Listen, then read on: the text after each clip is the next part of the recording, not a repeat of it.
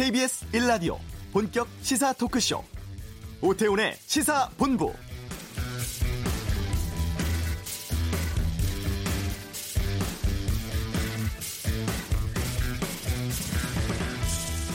패스트트랙 지정 과정에서 당내 갈등이 격화됐던 바른미래당 새 원내 사령탑으로 오신환 의원을 선출했습니다.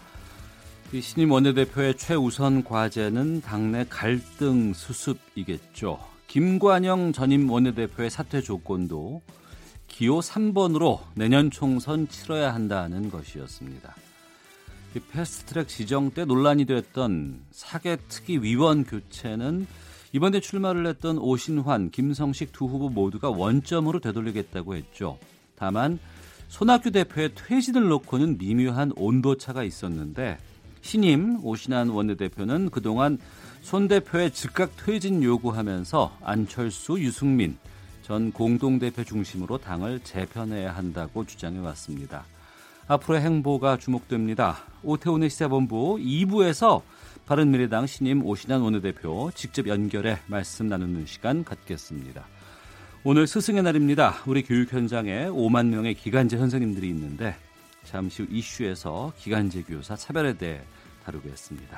이번 주 한반도는 북한 식량 지원 문제에 대해 살펴보고 수요일 아는 경찰 가수 승리 영장 기각 등에 대해서 알아보겠습니다.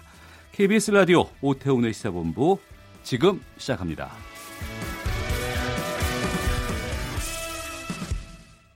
네, 이 시각 가장 핫하고 중요한 뉴스를 정리하는 시간 방금 뉴스 KBS 보도본부 김기화 기자와 함께합니다. 어서 오세요. 안녕하세요.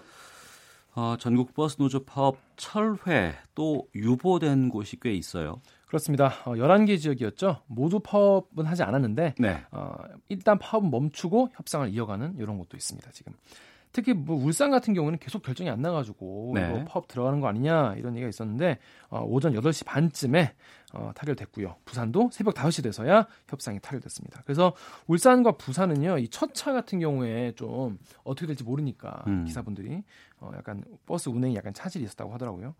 특히 많은 버스 승객이 그 몰리는 이 서울 같은 경우에는 이 파업을 1시간 반 앞둔 오늘 새벽 2시 반쯤에 협상이 타결됐습니다.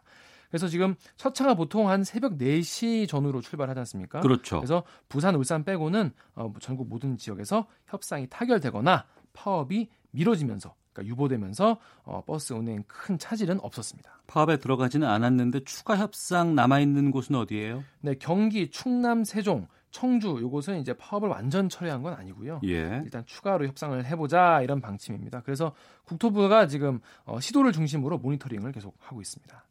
그런데 지금 이 쟁의 조정 신청을 아직 하지도 않은 업체들도 많거든요. 네. 절반 전체 절반 정도라서 엄청 많고요. 내년 1월부터는 이 300인 300인 미만 인 사업장, 음. 그러니까 작은 사업장까지 52시간 근로제가 적용됩니다. 네.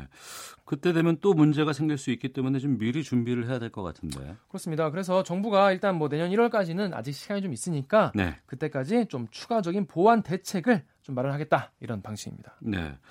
통계청이 취업자 수 관련 통계 발표를 했어요. 그렇습니다. 지난달 취업자 수 통계청 발표에 따르면요. 2,703만 8천 명.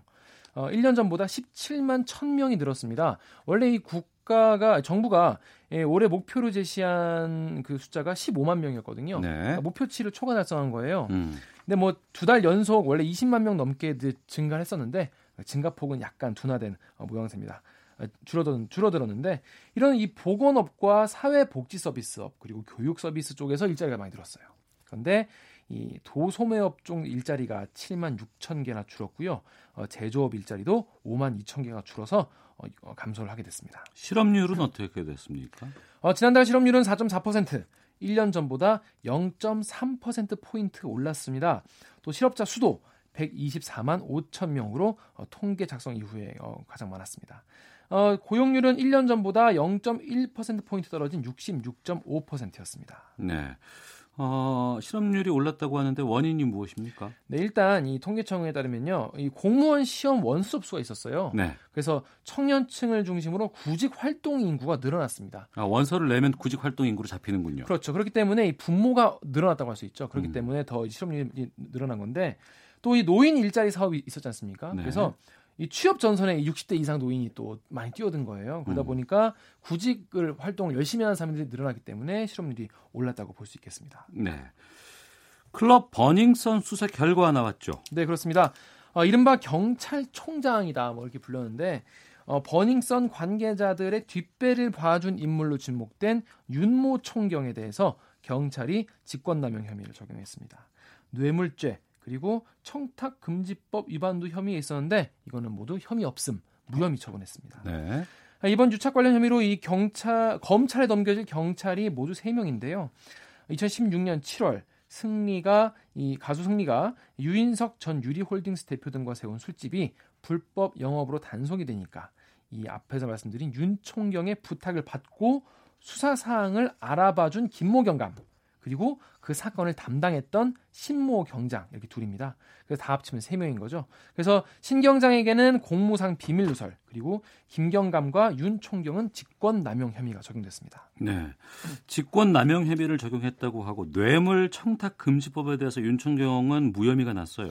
네 그렇습니다. 이게 원래 뭘로 이게 엮였냐면은 이 윤 총경이 유 전 대표랑 식사를 여섯 차례 네. 하고 네 차례 골프를 치는 등 이 접대를 받은 사실은 확인이 됐습니다. 음. 이제 두 2년에 걸쳐서 이게 했는데 이게 다만 1회 접대 금액이 100만 원부터가 이제 형사 처벌이거든요. 네. 근데 100만 원은 안 된 거예요. 1회, 1회 금액이. 음. 그리고 이- 그 회계 기준 연도상 1년 동안 300만 원 받으면 안 되는데 또 170몇만 원씩 뭐 이렇게 받아 가지고 그 네. 기준에도 안 됐습니다. 그래서 청탁 금지법 기준에 미치지 못했다. 그리고 음. 대가성 같은 경우에도 인정되지 않았다. 그래서 뇌물죄와 청탁금지법을 적용하지 못했다라고 설명했습니다. 네.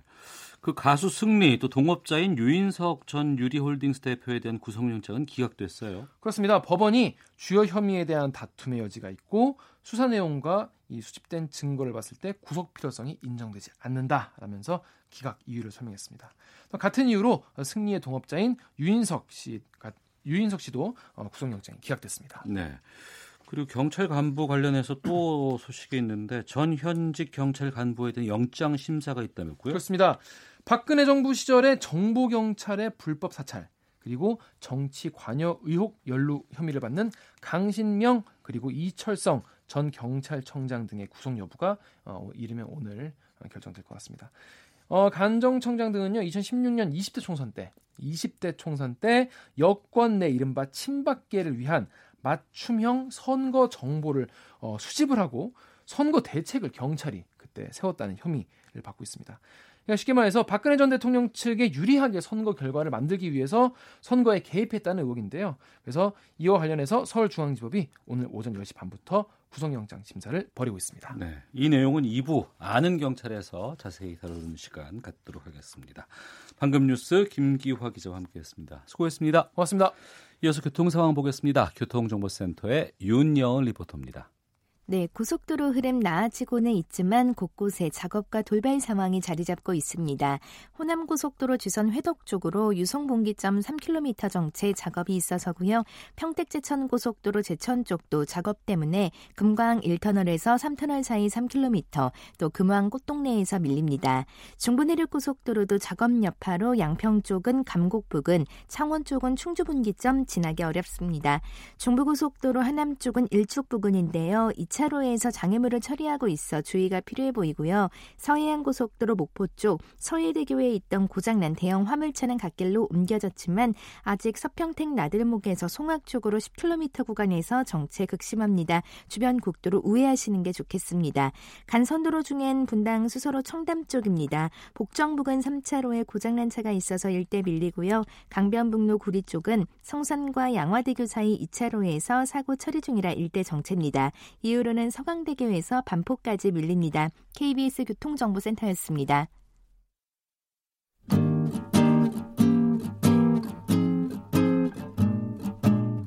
KBS 1라디오 오태훈의 시사본부 여러분의 참여로 더욱 풍성해집니다. 방송에 참여하고 싶으신 분은 문자 9730번으로 의견 보내주세요. 애플리케이션 콩과 마이케이는 무료입니다. 많은 참여 부탁드려요. 네, 오늘 스승의 날입니다. 오늘만이라도 이 교권 존중에 대한 인식 많이 우리가 좀 챙겨봐야 될 것 같은데 어, 같은 조건에서 같은 업무를 하고 있는 선생님이시지만 제대로 된 처우를 받고 있지 못하는 분들이 있습니다.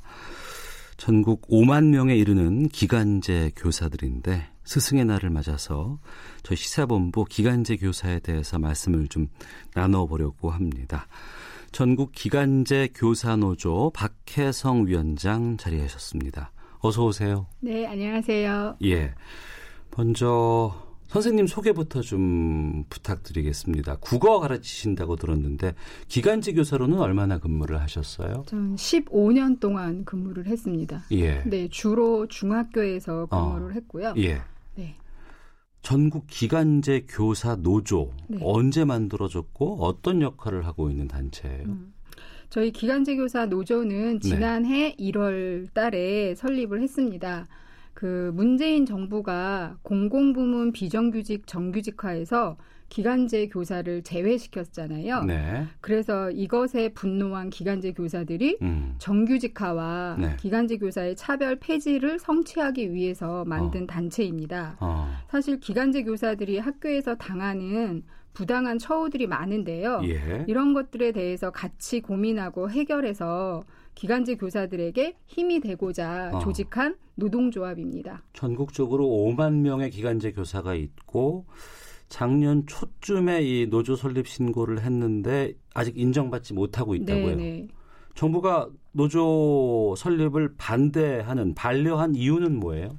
간단하게 말하면은 현직에 있지 않기 때문이고요. 음. 네, 그 다음에 저희가 규약에 네. 어, 구직자 계약 만료가 된 기간제 교사들을 조합원으로 삼고 있기 때문에 네. 반려를 시킨 것입니다. 어. 그러니까 음, 박혜성 위원장께서 현재 지금 현직에서 활동하지 않고 있기 때문에 네네. 그것이 영향이 돼요. 네, 네. 그게 뭔 뜻이냐면요. 예. 사실 저희가 지난해에도 노조 설립 신고를 했었고 그때도 반려를 당했어요. 네. 근데 올해 5월 달에 5월 2일에 다시 신고를 했어요. 네. 그런데 다시 재반려를 받은 거죠. 음. 근데 이게 노동 존중과 노동 기본권 보장을 약속했던 문재인 정부가 네. 대통령 취임 2주년이 되는 날 음. 반려 통보를 다시 한 것입니다. 예. 그리고 이 두 번 다 반려의 이유는 위원장이 현직에 있지 않다. 어. 그리고 구직자와 실직자를 조합원으로 삼고 있다라고 예. 하는 것인데요.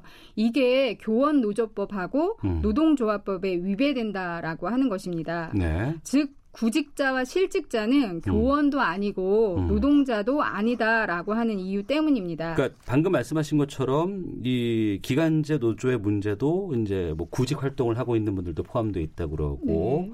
어, 교사를 하고자 하는 분들도 이제 포함되어 있다고 좀 하시는 것 같은데 지금 기간제 교사의 법적 지위가 어떻게 돼 있어요? 우리나라에서?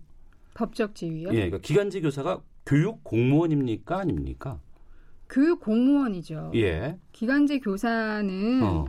어, 그러니까 우리가 교육 공무원이다 아니다라고 하는 거를 예. 결정할 때는 법을 일단 봐야지 돼요. 네. 그래서 기간제 그러니까 교육 공무원법에 음. 교육 공무원은 교육 기관에 근무하는 사람들이다라고 네. 되어 있습니다. 예. 그 다음에 그 교육 기관에 근무하는 사람들 중에는 교원도 예. 교육 공무원에 해당이 되거든요. 예. 그러면 그 다음에 그 교육 공무원법 32조에 보면 또 기간제 교원이라고 하는 조항이 있어요. 음. 그래서 기간제 교사도 교원이다라고 명시되어 있습니다. 예. 그래서 기간제 교사는 교육 공무원이고요. 어. 이거는 그 기간제 교사들이 성과급 소송을 했는데 예. 그때도 1심과 2심에서 다 기간제 교사는 했죠. 네, 교육 공무원이다라고 판명을 했고요. 어. 그다음에 국회 입법처에서도 기간제 교사는 교육 공무원이다라고 했습니다. 예. 그리고 무엇보다도 이번에 그리고 작년에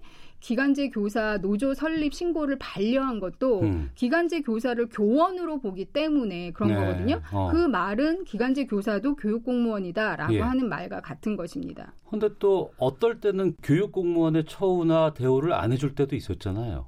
그게 이제 세월호 참사로 숨진 어.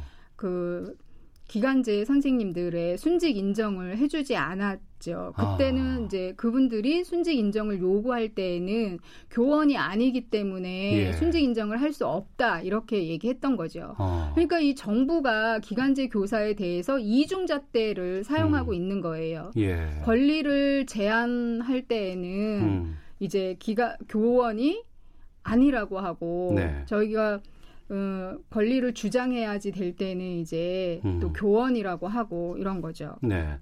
기간제 교사분들이 유치원에서부터 고등학교까지 참 많은 분들께서 활동하고 있는 것으로 알고 있습니다. 네네. 5만이라고 말씀을 지금 처음에 드렸는데 네. 전체 우리 교원의 몇 퍼센트 정도예요? 5만이면? 10%가 되죠. 10%. 네네. 그런데 이렇게 많은 분들이 지금 교육 현장에서 활동을 하고 학생들을 가르치고 있는데 정규직 교사와 비교했을 때 구체적으로 어떤 차별이 지금 있는 겁니까? 음. 사실 기간제 교사들은 정규 교사와 똑같은 업무를 하고 있거든요. 네. 학생들을 가르치고 행정 업무를 하고 학교의 모든 교육 활동에 참여하고 있습니다. 네. 그런데 이제 인 그 또 기간제 교사의 절반이 또 담임을 맡아서 학생 상담도 하고 학부모 상담도 하고 있죠. 담임 활동도 네, 하고 담임도 계시죠? 하죠. 예. 어떤 학교들은 심하면은 기간제 선생님들이 부장을 하는 경우도 있습니다. 어. 어. 그런데 저희는 임금과 관련해서 네. 정근 수당이라고 하는 게 있는데 정근 수당과 뭐 성과급 지급, 음. 표준 호봉, 그다음에 호봉 승급 시기 등에서 차별을 받고 있어요. 네. 그리고 또 처우와 관련해서는 맞춤형 복지제도라고 하는 게 있는데 네. 이것도 역시 차별을 받고 있고 어. 그리고 연가 일수 산정에서도 차별이 있습니다. 예. 그리고 기간제 교사들은 또 출산 휴가를 사용할 수가 있는데 네. 출산 휴가를 사용할 수 있는 권리가 원천 봉쇄당해요. 왜냐하면 출산을 예정하고 있다 하면은 채용을 안 하기 때문에 그렇습니다. 아, 그렇겠네요. 네, 네. 어. 그래서 제가 며칠 전에 전화 받은 것 중에는 네. 기간제 교사가 출산 휴가를 쓰겠다고 했는데 학- 학교에서 음. 해고하겠다라고 하는 거예요. 그래서 그 선생님이 이거를 막을 수 있는 뭐 법적 근거나 이게 있느냐라고 네. 하면서 이야기가 들어왔고요. 그리고 또 하나는 그 기간제 교사들은 20년 동안 연수 받을 기회도 사실 차단당해 왔습니다. 네. 그 일정 연수라고 하는 게 있는데요. 음. 요게 올해 4월 1일자로 연수에 관한 시행 규칙이 어, 개정 공포되었어요. 그래서 예. 기간제 교사에게도 일정 연수를 실시해라라고 음. 하는 것인데 지금 교육부하고 교육청들은 재정이나 뭐 교육기관이나 이런 준비 등이 안 됐다라는 이유로 연수 시행 시기를 계속 늦추고 있습니다. 네. 근데 기간제 교사는 권리는 없고 어. 의무와 책임만 강요당하는 것이 기간제 교사의 현실입니다. 예. 전국 기간제 교사 노조 네. 박혜성 위원장과 함께 말씀을 나누고 있습니다. 기간제 교사의 정규직화 요구에 대해서 아, 교사 자격증 갖고 있는 거 좋다 이거 이거예요. 근데 하지만 임용 시험을 보면 되지 않겠느냐. 그렇게 정규직으로 가면 되지 않겠느냐 얘기가 있거든요. 여기에 대해서 어떻게 생각하시는지를 좀 말씀해 주세요. 임용 시험은 1991년도에 도입이 되었거든요. 네. 그래서 지금 현재 학교에 근무하시는 선생님들은 음. 91년 전에 발령을 받은 선생님들이 계시는 거고요. 아, 예. 그다음에 예. 91년 이후에 이제 임용고시가 생긴 이후에 시험을 보고 이제 정규교사가 된 분들이 그 같이 근무를 하고 있습니다. 네. 그리고 사립학교의 정규 교사들은 임용 어. 시험을 통과하지 않으신 분들이거든요. 사립 교원들은 그렇죠. 네네. 예, 그렇기 때문에 정규 교사가 되는 길이 꼭 음. 임용 시험만은 아니다라고 하는 거예요. 예. 그리고 저는 교사로 양성된 음. 사람들은 학교에 바로 발령을 받아야 마땅하다고 생각합니다. 네. 그런데 지금 정부가 음. 교원 수급 대책을 실패한 거예요. 네. 그래서 이런 실패의 책임을 임용 시험이라고 하는 경쟁을 통해서 음. 개인들에게 전가하고 있는 것입니다. 네. 임용 시험이 담보하지 못하는 교사로서의 능력을 음. 기간제 교사들은 현장에서 갈고 닦은 것입니다. 네. 그래서 학교에서 기간제 교사로 계속 근무한다는 거는 음. 교사로서의 능력이 있다는 말입니다. 예. 네. 그 앞서서도 교사분들도 기간제 정규직화에 대해서 지지를 해주셨다고 하는데 전교조가 정규직화에 반대했다는 목소리를 들은 것이 있는데 좀 확인을 해주실 수 있나요? 네. 그게 아까 드린 그 임용 시험 때문에 그런 네. 거예요. 예. 그래서 정부에서는 정규 교사를 감축하고 있어서 음. 임용 시험에서 합격하기가 사실은 하늘의 별 따기만큼 어렵거든요. 한 명도 안 뽑는 그런 과목도 많다면서요? 네, 네. 그런 예. 과목도 많죠. 그래서 그 노량진 노량진 고시학원에서 음. 4, 5년 동안 컵밥을 먹으면서 고통스럽게 공부하다가 어렵게 정말 정규 교사가 되는 거예요. 네. 그것도 지원자의 10% 정도만 이제 정규 교사로 되고 있는 것이고요. 음. 그렇지만 음 그래서 이제 기간제 교사의 정규직화가 이들과의 형평성에 어긋난다라고 네. 하는 것 때문에 이제 반대를 했었던 거죠. 음. 그렇지만 지난 20년 동안에 정규 교사와 똑같이 학생을 가르치면서 온갖 차별을 받아온 네. 기간제 교사들 이거는 형평에 맞는 것인가? 음. 저는 되묻고 싶습니다. 네. 그래서 기간제 교사를 정규직화 한다고 해서 임용 TO가 줄어드는 것은 아니에요. 음. 교육을 위해서 그 다음에 교사들의 노동 조건 개선을 위해서도 사실은 정규직화가 필요합니다. 그래서 네. 저는 정규 교사와 예비 교사 그다음에 기간제 교사가 단결해서 기간제 교사의 요- 정규직화를 요구해야 교사들의 노동 조건도 개선될 수 있다는 것이고요. 음. 네. 그리고 학생들에게 참교육과 평등 교육을 제대로 실현할 수 있게 되는 것입니다. 네. 마찬가지로 정규 교사의 TO도 늘어날 것이고요. 음. 예, 그리고 기간제 교사의 정규직화는 정부가 말하는 좋은 일자리 창출과도 맞물립니다. 네. 얼마 전 그 교육감 협의회 총회에서 이 기간제 교사 노조의 법적 지위 확보가 안건으로 논의가 됐다는 얘기를 들었습니다. 관련해서 조희연 서울시 교육감과도 면담을 하셨다면서요. 어떤 얘기 오갔습니까? 음, 저희가 그 노조 설립 신고가 반려되었지만 예. 사실은 교육감들의 의지만 있으면 음. 뭐 단체 협약이 아니라 정책 협의 같은 걸로 교섭이 가능합니다. 네. 정교조도 그러, 법의 노조이지만 그렇게 하고 있고요. 음. 그래서 기간제 교사 노조도 이거를 서울시 교육감에게 요구를 한 것입니다. 그랬을 때 면담에서 조희연 교육감이 교육감 협의회 총회에 안건으로 이것을 상정하겠다라고 했던 거예요. 그러니까 음. 기간제 교사 노조의 법적 지위 확보 문제를 안건으로 상정하겠다 한 것이고요. 예.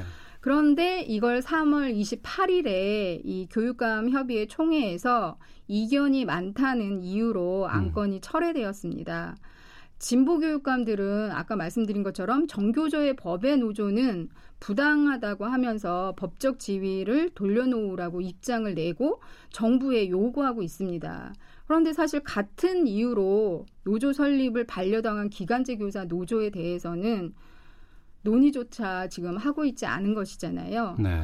그래서 저는 진보 교육감들이 정규직 노조와 비정규직 노조를 차별한 것이라고 생각합니다. 음, 알겠습니다. 잠시 뒤에 관련 기자회견 여시는 것으로 알고 있습니다.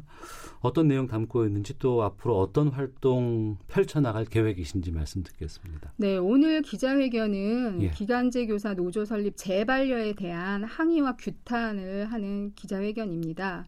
그리고 또 창립 100주년을 맞는 국제 노동기구의 총회를 앞두고 노동자들의 노동 기본권을 보장하라는 이 기구의 핵심 협약을 비준하지 않는 이 문재인 정부에게 핵심 협약 비준을 즉각 하라는 요구입니다.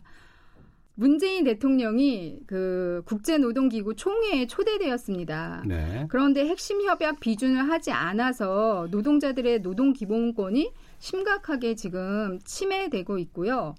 이렇게 해서 노동자들의 권리를 보장하지 않는데 어떻게 국제노동기구에 갈 자격이 있다 말입니까? 그래서 가기 전에 저는 음. 먼저 핵심 협약을 비준해야 한다고 생각합니다.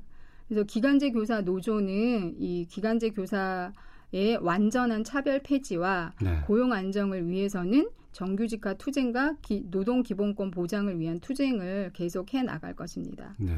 스승의 날인데 신분에 대한 것들, 뭐 교권에 대한 것들 이런 것들을 판단해 봐야 된다는 자체가 좀 죄송스럽다는 말씀이 좀 듭니다.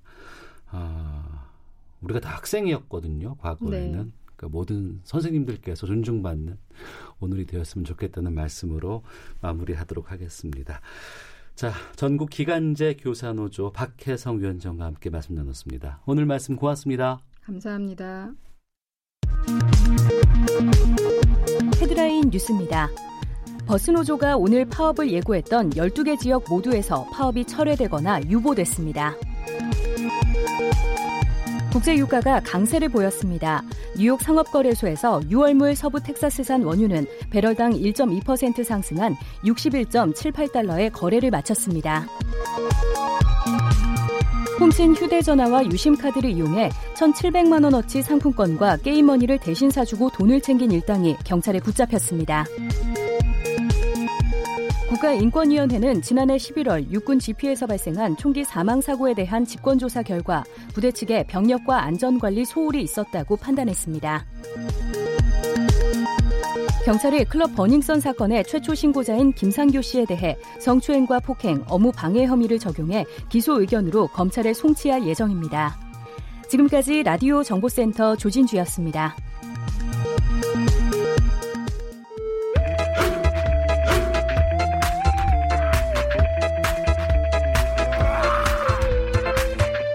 오태우래 시사 본부. 네, 한 주간의 한반도 정세 분석해보는 시간 이번 주 한반도는 김형석 전 통일부 차관 연결해서 말씀 나누겠습니다. 안녕하십니까? 네, 안녕하십니까? 예.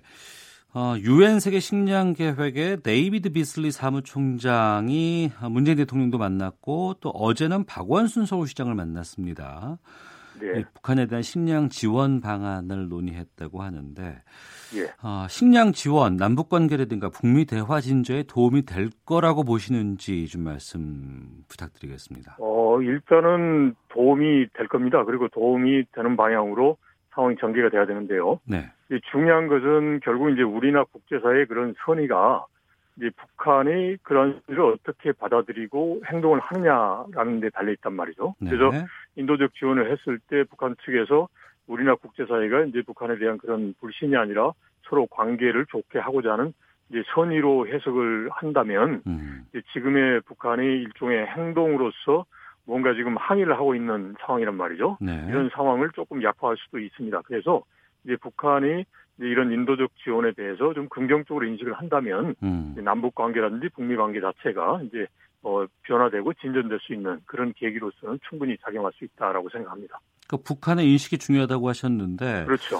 예. 식량 지원에 대해서 찬성을 하셨던 분들조차도 최근에 네. 연이은 네. 군사 도발 이어지면서 여론이 좀 예. 좋지 않은 상황이기도 하거든요. 그렇죠. 예. 이건 어떻게 보십니까? 마치 이제 시기적 상황이 좀 애매해져 버렸는데요. 네. 그러니까 북한이 도발을 하고 이제 도발에 따른 이제 뭐 일종의 이제 굴종이나 또는 이제 보상의 형태로 돈을 주는 게 아니냐. 음. 이러다 보니까 이제 일종의 정서상으로 받아들이기 좀 어려운 측면이 있습니다. 네. 그래서 이 부분에 대해서는 이제 좀 저 적절하게 수위라든지 그런 톤을 조절할 필요가 있는 거고요. 어. 그 다음에 또 하나는 이제 근본적으로 이 북한 문제를 바라봤을 때 이걸 다양한 시각에서 볼 필요가 있거든요. 네. 그러니까 북한은 여전히 도발도 하지만 그다음에 또, 또 인도적 차원에서의 그런 어려운 상황도 있습니다. 그리고 어떤 현상을 할 때 한쪽으로만 하는 게 아니란 말이죠. 음. 비록 이제 기대 이제 기대하지 않은 행동을 하고는 있지만 네. 그래도 여전히 그런 실체가 존재하고 그리고 거기에 따라서 지원의 필요성이 있다면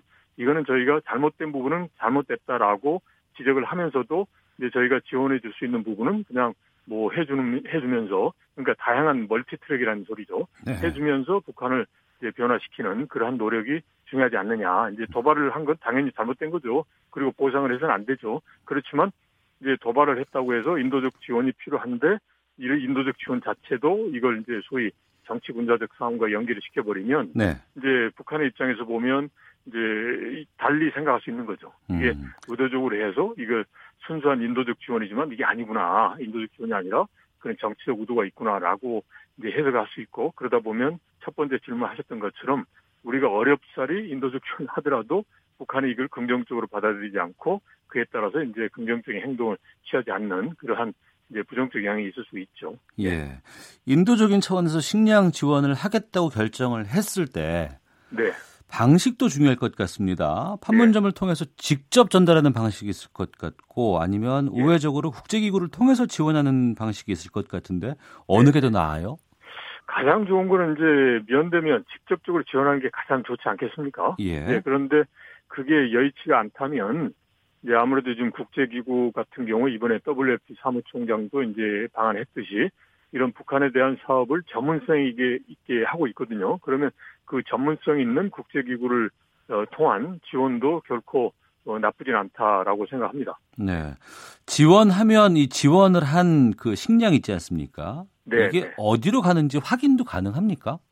어, 가능하죠. 그게 소위 말하는 이제 분배 투명성의 문제입니다. 그러니까 필요로 한 대상에 대한 지원이 돼야 되는 거죠. 근데 즉, 필요하지 않는 쪽으로 이제 지원이 된다. 그러면 이제 전형의 문제고 여러 가지 복잡한 문제가 있단 말이죠. 네. 그래서 이제 분배 투명성의 문제는 이제 이게 이제 요구하는 쪽에서도 이제 그렇고 그다음 받는 쪽 입장에서도 이제 자연스럽게 서로 이제 오해를 하거나 불신만 하지 않는다면 음. 자연스러운 현상이거든요. 왜냐하면 필요로 한데 지원이 돼야 되는 거니까. 네. 그러니까 거기에 지원해주고 받는 쪽에서도 필요로 한 부분에 받으면 되는 거니까. 그래서 어.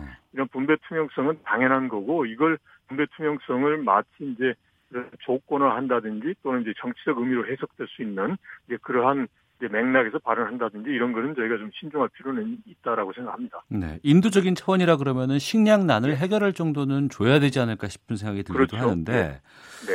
지금 북한이 얼마나 어려운 상황인지 또 그리고 식량 지원의 규모를 음. 얼마나 줘야 될지도 궁금하거든요. 참 어려운데요.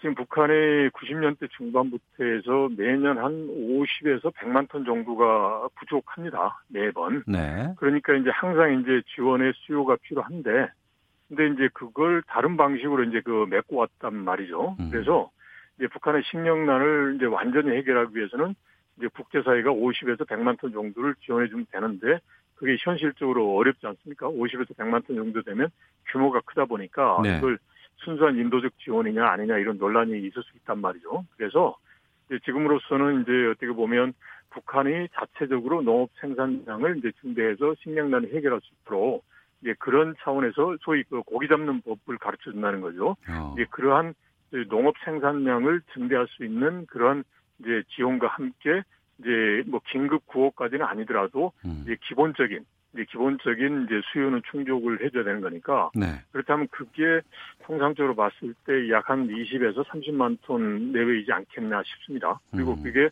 뭐 한꺼번에 들어간 건 아니니까 예. 이걸 이제 수요에 따라서 이제 일종의 이제 수급량이 있지 않겠습니까? 그러니까 수요에 따라서 적절하게 나눠서 이제 연중으로 이제 지원하는 그런 방안을 우리가 고려해 볼 수 있지 않나 싶습니다. 네. 자, 김형석 전 통일부 차관과 함께 말씀 나누고 있는데요. 아, 좀 다른 주제로 가보겠습니다. 네. 그 와이즈 어니스트라는 배가 있어요. 이게 네. 지금 북미 대화의 변수로 떠오르고 있는데 미국 네. 정부가 그이 와이즈 어니스트 화물선을 압류를 했고 여기에 대해서 예. 북한은 무도한 불법 무도한 강탈 행위다. 즉각 돌려보내라 이렇게 요구를 했거든요. 네, 네. 이 북한이 이렇게 이 화물선에 대해서 관심을 갖고 비난 성명까지 내는 이유는 뭐라고 보세요? 일단은 이게 북한 이번에 와이즈 어니스트가 아, 북한에서 두 번째로 큰 화물선이지 않습니까? 그리고 이제 북한에서 수출할 때 이제 모든 물자가 다 지금 규제받는 건 아니거든요. 예. 그러니까 안보리 제재에서 정말 북한에게 많은 위안을 줄수 있는 그런 특정 품목에 대해서 제한을 하고 있기 때문에 음. 다른 품목의 경우는 수출이 가능한데 그러한 수출을 이제 하는 하나의 이제 운송 수단이란 말이죠. 네. 그 운송 수단을 미국이 어 이제 억류하고 그다음에 이제 몰수 조치에 들어갔다라는 것은 뭐냐면 음. 이제 사실상의 이제 해상 봉쇄의 의미가 있는 겁니다. 해상 네, 봉쇄.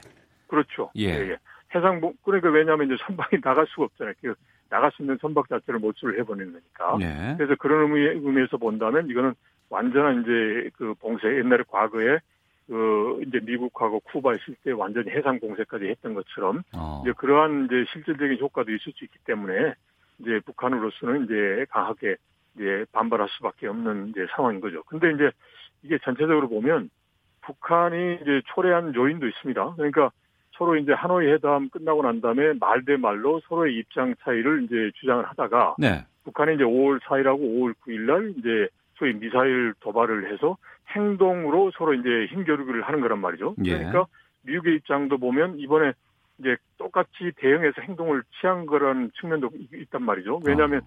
와이스 어니스트 같은 경우는 이미 인도네시아 항에 1년 동안 억류돼 있었단 말이죠. 예. 그리고 이걸 하려고 했으면 이미 했을 수도 있는데 이제 북한이 미사일을 도발한 이후에 했다는 것은 이제 미국으로서는 북한의 행동에 대한 조치로 이게 상응한 조치로 했다라는 측면이 있는 거니까 어. 이제 미국의 입장에서도 보면 북한이 이렇게 행동하면 우리도 이렇게 행동할 수 있다라는 음. 이제 그러한 이제 이쪽 메시지를 보는 거거든요. 그래서 이런 부분에 대해서는 빨리 이렇게 서로 이제 행동 대 행동을 해서 이제 상황이 좀 그 에스컬레이트 된다 그럴까요? 이런 네. 쪽이 되지 않도록 이제 지금 단계에서 뭔가 이제 소통도 필요하고 이걸 더 음. 이상 악화되는 쪽이 되지 않도록 이제 적극적인 그런 그 우리 정부 또는 뭐 중국도 필요하고 이런 노력이 필요하지 않나 싶습니다. 네.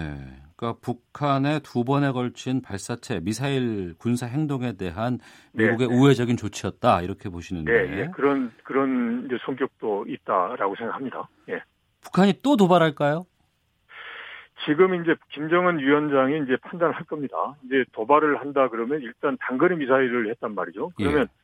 계속 단거리 미사일만 했을 때는 이 정도 수준이고 여기에 따라서 지금 우리나 미국에서 추가적인 그런 입장이라가 없다는 것을 확인을 했단 말이죠. 네. 그러면 조금 더 높은 수준으로 도발을 해서 ICBM까지는 뭐 최종 단계로 가겠지만 이제 중거리라든지 이걸 했을 때 과연 어떤 반응이 있을까 라는 걸 이제 김정은 위원장이 판단을 할 겁니다. 어. 그런데 지금 현재로서는 보면 북한이 계속 도발을 했다고 해서 이제 도발에 따른 보상 그리고 도발에 대한 그런 두려움 때문에 이제 입장을 약화한다라는 거는 지금 현재로서는 우리도 그렇고 미국의 트럼프 대통령도 그게 아니지 않습니까? 네. 그렇기 때문에 이제 김정은 위원장이 오판을 하지 말고 이렇게 음.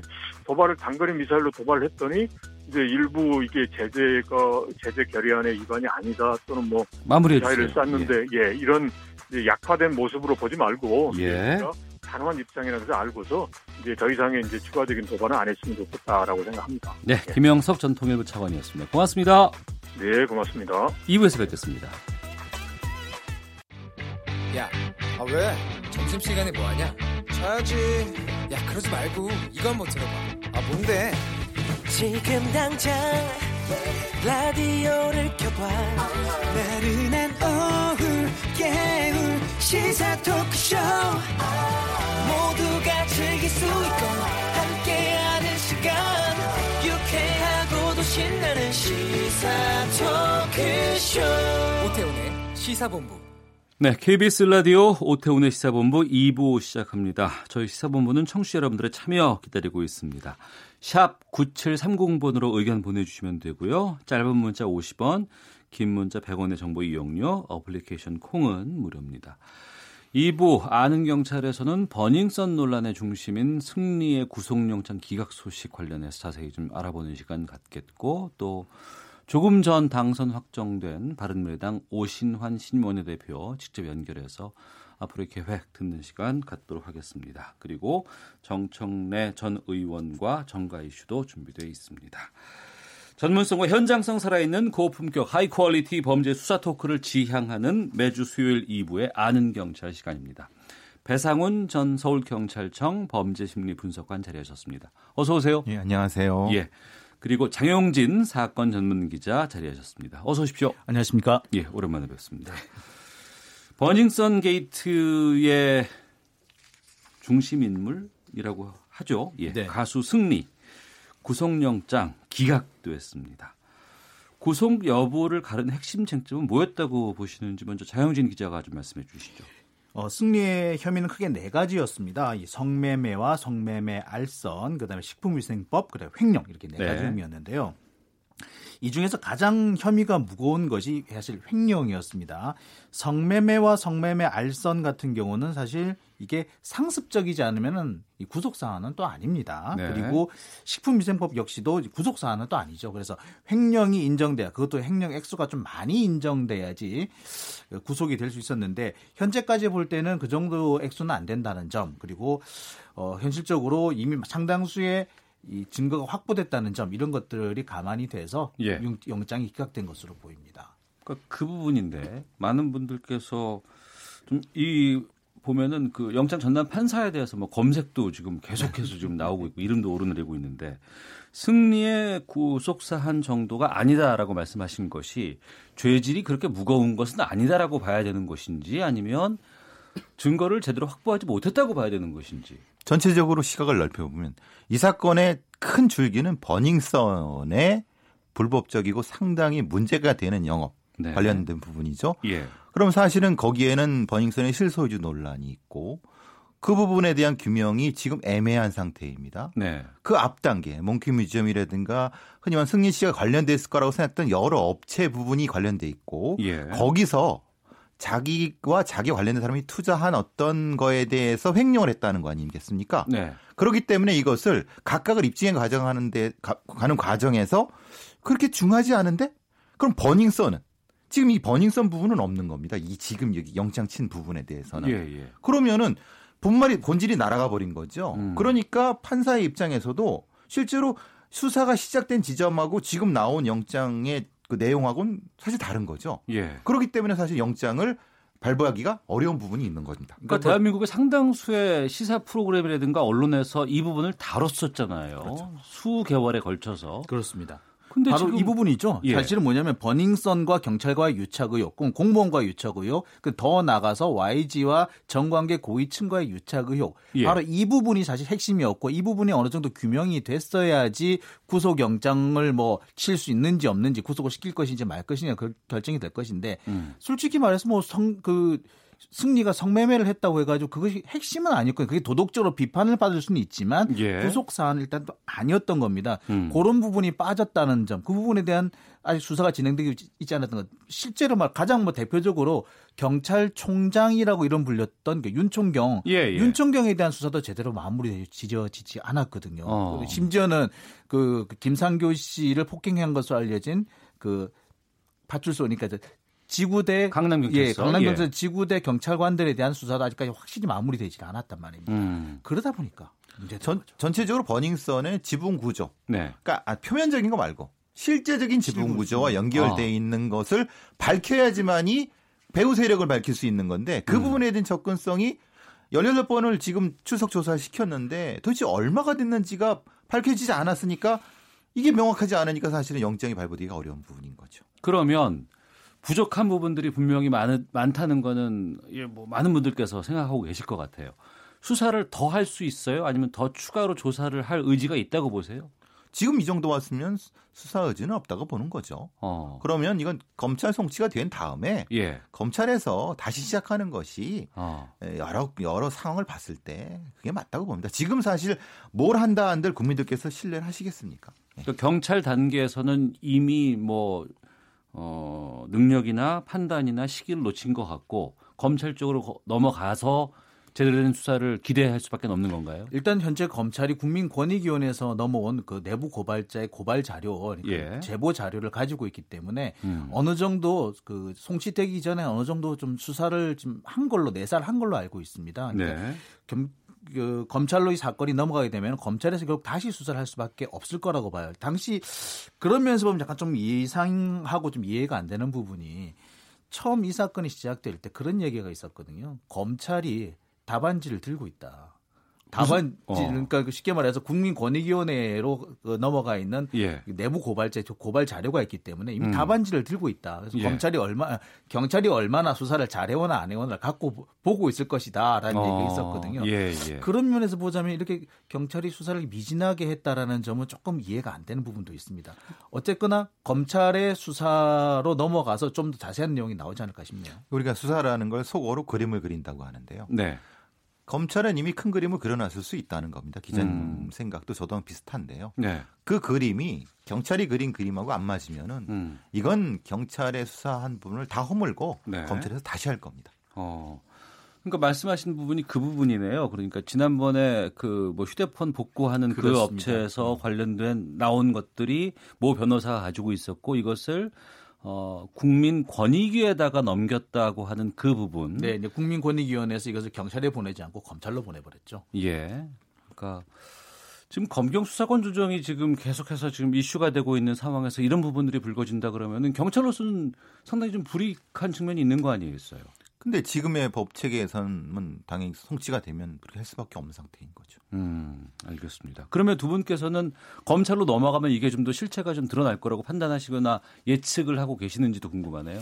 아마 검찰 입장에서는 경찰보다 더 나은 네. 이런 수사 결과를 내기 위해서 지금 온갖 노력을 다 하고 있을 겁니다. 그래서 조금이라도 좀 진전된 결과가 나오지 않을까. 음. 가능성이 높다 이렇게 생각이 듭니다. 지금 뭐 예. 뭐 어차피 검찰총장께서도 그렇고 여러 면에서 네. 여론에 민감한 상황이라고 보면은 적어도 음. 적어도 유착 세력의 일부라도 밝혀내는데 노력을 하시지 않을까 싶습니다. 음, 알겠습니다. 배상훈 전 서울경찰청 범죄심리분석관 장영진 사건 전문 기자와 함께 아는 경찰하고 있는데요. 어제 경찰청 인권 침해 사건 진상조사위원회가 정보 경찰에 대한 내용을 부당한 개입에 대해서 발표를 했습니다. 2014년 노조 탄압에 반발해서 스스로 목숨을 끊은 고 염호석 씨의 장례에 정보 경찰이 관련돼 있었다. 염호석 씨는 삼성 쪽에 그렇죠. 예, 노동조합 삼... 활동을 했었던 분이고요. 네.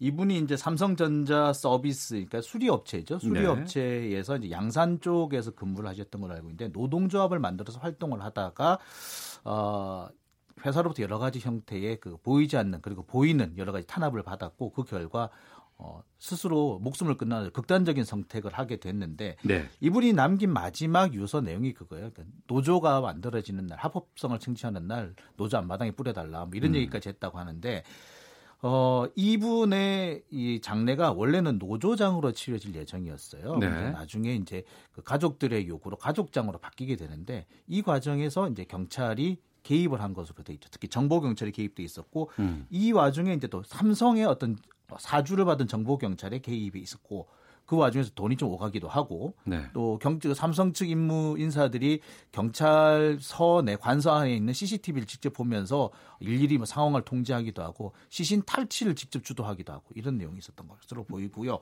이 부분을 이번에 그 국가인권위원회에서 확인을 하고 그 부분에 대해서 시정을 할 것, 그리고 가족들에게 사과할 것, 노조에 사과할 것 등을 권고했습니다. 그러니까 노동조합 문제는 노동조합과 사측이 있고요. 그렇죠. 근데 여기에 지금 정보경찰이라는 게 지금 등장을 합니다. 네. 경찰하고 정보경찰하고 뭐예요? 어떻게 달라요? 우리가 이제 정보경찰이라고 하면은 쉽게 생각하시면은 일제시대 때 예. 뭐 사찰계, 어. 고등계, 형사 뭐 이렇게 생각하시면 되는 부분인 거고요. 예. 그 뒤에 해방 뒤에는 뭐 특무대, 그 다음에 이제 뭐 어, 저 유신 시대 때는 뭐 중정, 뭐 그 뒤에 안기부 이렇게는 정보기관의 수족으로서 경찰서에 소속돼 있지만 음. 경찰관의 옷을 입고 있지만은 네. 실제로 어떤 그 이 국민들의 기본적인 어떤 것을 사찰해 나가는 그런 사람들. 그러니까 정체성이 사실 이중적입니다. 음. 그러니까 저도 이제 정보경찰 분들을 이제 몇 아, 아는데 네. 그분들은 경찰이라는 생각보단 정보경찰이라는 생각 아이덴티티를 많이 가지고 계십니다. 어, 그러니까 경찰로서의 자부심보단 정보 경찰이라는 자부심이 더 크다. 요즘은 정보관이라고 부르죠. 예, 예. 예. 를 들어서 알기 쉽게 설명해 드릴게요. 우리가 잘 알고 있는 박관천 경정 예, 예. 기억하시죠? 음. 뭐 최순실의 존재를 가장 먼저 예, 예. 알렸고 십상시 문건을 만들었다고 알려져 있는 박관천 경정이 대표적인 정보 경찰입니다. 그런 음. 일을 하는 분들이라 보시면 됩니다. 국가정보원의 국내 정보 수집은 금지하고 있어요. 지금 현 정부에서는. 그렇죠? 네. 정보 경찰은 지금도 있죠. 그럼요. 예, 있죠. 전국에 이제 한 3천 명 좀 넘는다고 하고요. 예. 경찰서 내 정보과에 소속된 정보관들, 어. 그리고 지방청의 정보부서, 그 다음에 경찰청의 정보국 여기에 소속돼 편제돼 있는 경찰관 이렇게 생각하시면 됩니다. KBS에도 정보경찰이 있어요. 네. 왔다 갔다 그분들 하죠. 다 알고 있습니다. 누군지 다 만나보기도 하고 했었는데. 근데 좋아요. 다 뭐 그렇게 있다고 하면. 근데 문제는 사기업에도 이런 것들이 개입이 돼요? 아, 그럼요. 그 사기업뿐만 아니라 글쎄 뭐 사기업이라고 해야 되면 노조 담당을 하는 정보 경찰이 따로 있습니다. 예. 뭐 제가 뭐 여기 좀 제 개인적인 경험을 말씀드려서 그렇습니다만 제가 이제 뭐 모 방송사의 노조 위원장을 한 적이 있었는데 네. 저한테 다섯 명의 정보 경찰이 붙더라고요. 어. 예, 뭐 관할 경찰서, 예. 그다음에 이제 뭐 종로 경찰서, 그다음에 음. 지방청, 그다음에 이제 본청, 그다음에 보니까 뭐 노조 담당, 언론 담당. 네. 뭐 그다음에 종교 담당 이게 뭐 종교 관련 방송사에 있었더니 그렇게 붙더라고요. 그러니까 음. 제가 기, 지금 기억하기로 다섯 명이었고 네. 뭐 여러 명 있었던 것 같아. 그 중에 한두 명은 지금도 연락해요. 뭐 형님 동생 하면서 음. 그 정도로 아주 막강한 권력, 어, 막강한 형태의 그 정보를 가지고 있죠. 그래서 3천 명이라고 그러는데 제가 볼 땐 더 되는 것 같아요. 어. 제가 일선에서 취재할 때 가보면 수사과 병 경력의 한 6, 70%는 항상 보면은 정보과에서 갖고 있었다고 그런 걸로 기억을 하거든요. 예전에 이제 중앙정보부에 30만 예. 망원 이렇게 얘기를 하는 거 안기부가 그걸 넘겨받았고 음. 그 뒤에 바뀌었을 때 그 하부 촉수가 어디 갔을까? 네. 사실은 없어지지 않았겠죠. 그래서 음. 그 부분의 상당 부분이 정보경찰의 촉수일 것이다라는 추정만 할 뿐이지 지금 정보경찰이 가지고 있는 예산이라 이런 부분에 대한 공개는 안 되고 있습니다. 그거는 네. 이제 정보비 관련된 부분이기 때문에 어. 그걸 알게 되면은 뭐 아까 기자님 말씀하신 것처럼 몇 명인지 어떤 활동을 하는지 알겠지만은 공개 안 하죠. 예. 그러니까 정보를 취합하고 판단하고 그로 인해서 무언가의 어떤 그 이후의 판단을 할 수 있는 어 뭐 조사원, 뭐 정보관 있다고는 하지만 장례식에까지 이렇게 개입해서 뭐 시신 탈취를 한다거나 아니면 장례를 가족장으로 바꿔 놓는다거나 이런 일까지 해야 되는 거니까 이게 뭐냐면요. 그 정보관의 역할이라는 게 정확하게 법적으로 정해진 게 없습니다. 그러다 보니까 정보만 수집을 해야 되는데 경우에 따라서는 공작을 하는 상황이 생기는 거죠. 공작을 한다. 예. 근데 문제는 바로 그 점입니다. 정보를 가지고 있으면 공작을 하기가 수월해져요. 음. 그리고 그 정보뿐만 아니라 그 정보가 대부분 인맥에서 나오는 것이기 때문에 그 인맥을 활용하다 보면 자연스럽게 예, 공작이 돼버리는 거죠.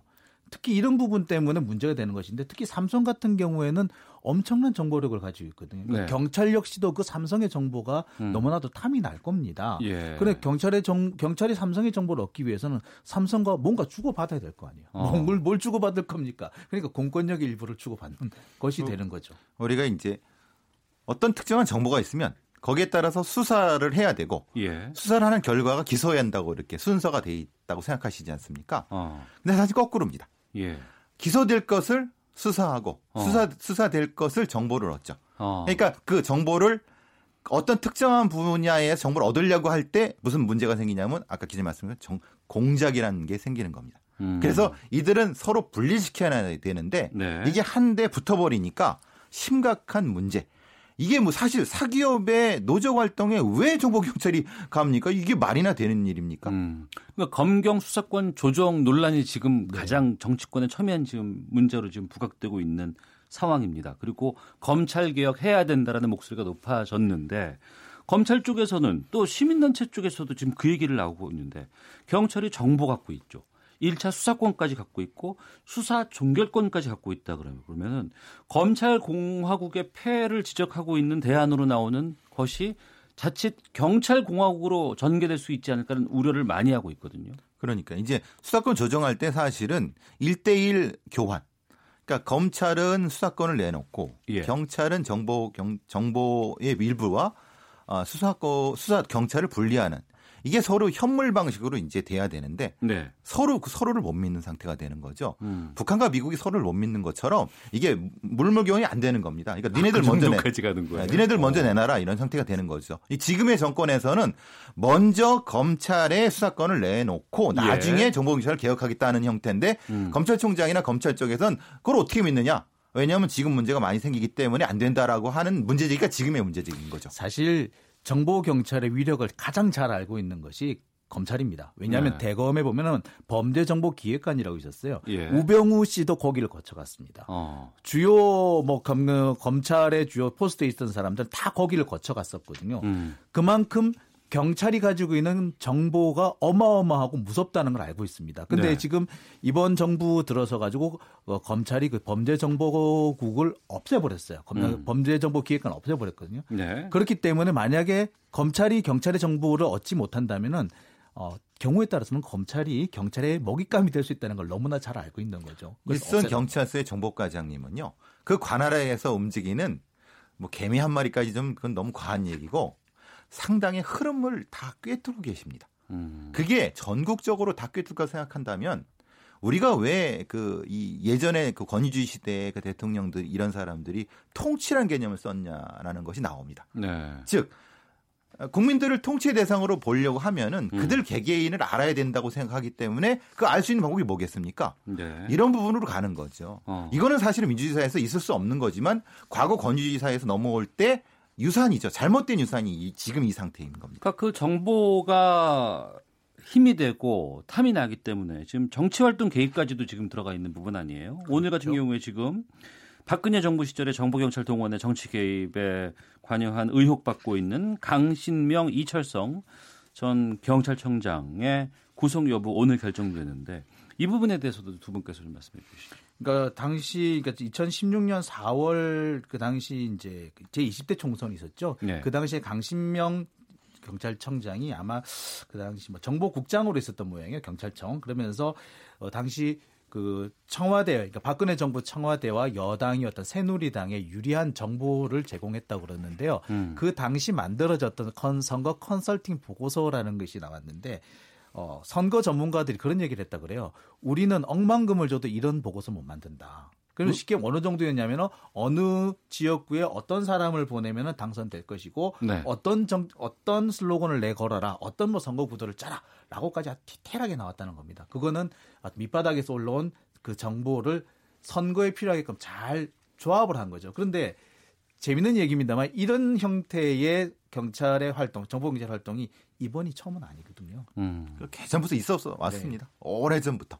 그건 일제 시대부터 왔었는데 세평이라는 걸 통해서 예. 매 수집을 합니다. 어. 그걸 일선 경찰 저도 이제 그 경찰이었을 때 네. 첩보 보고서 같은 걸 하루에 한 건씩 쓰라는 경우도 있었습니다. 음. 그러니까 전 정보공격이 아니었는데도 이런 형태로 그 막강한 형태로 다 끌어모읍니다. 네. 그게 쓰레기 같은 정보를 하더라도 다 끌어모은 다음에 이걸 음. 분석을 쪼개 나갑니다. 예. 그럼 위로 올라갈수록 사실 고급 정보들이 모이게 되고 그거를 누군가 통치하려고 하는 사람이 볼 때는 이거는 엄청나게 막강한 힘이 된다. 그 검찰 역시도 그런 생각을 하고 있는 것 같아요. 자신들이 강한 힘을 가졌던 것은 경찰의 정보를 자신들이 취합할 수 있었기 때문에 강한 정보, 어, 강한 권력을 가졌다고 생각하는 겁니다. 네. 그렇기 때문에 우리가 권력을 내려놓는다면 음. 경찰 역시도 정보 경찰을 분리하거나 없애야 한다라고 네. 생각하는 것 같아요. 어, 정보 경찰을 없애는 건 방안이 될 수 없어요. 그러면 지금 상황에서? 그건 이제 이분들이 치안 정보라는 걸 어떻게 생각하시는지 네. 미국은 FBI와 CIA가 분리돼 있습니다. 예. 왜 분리됐냐?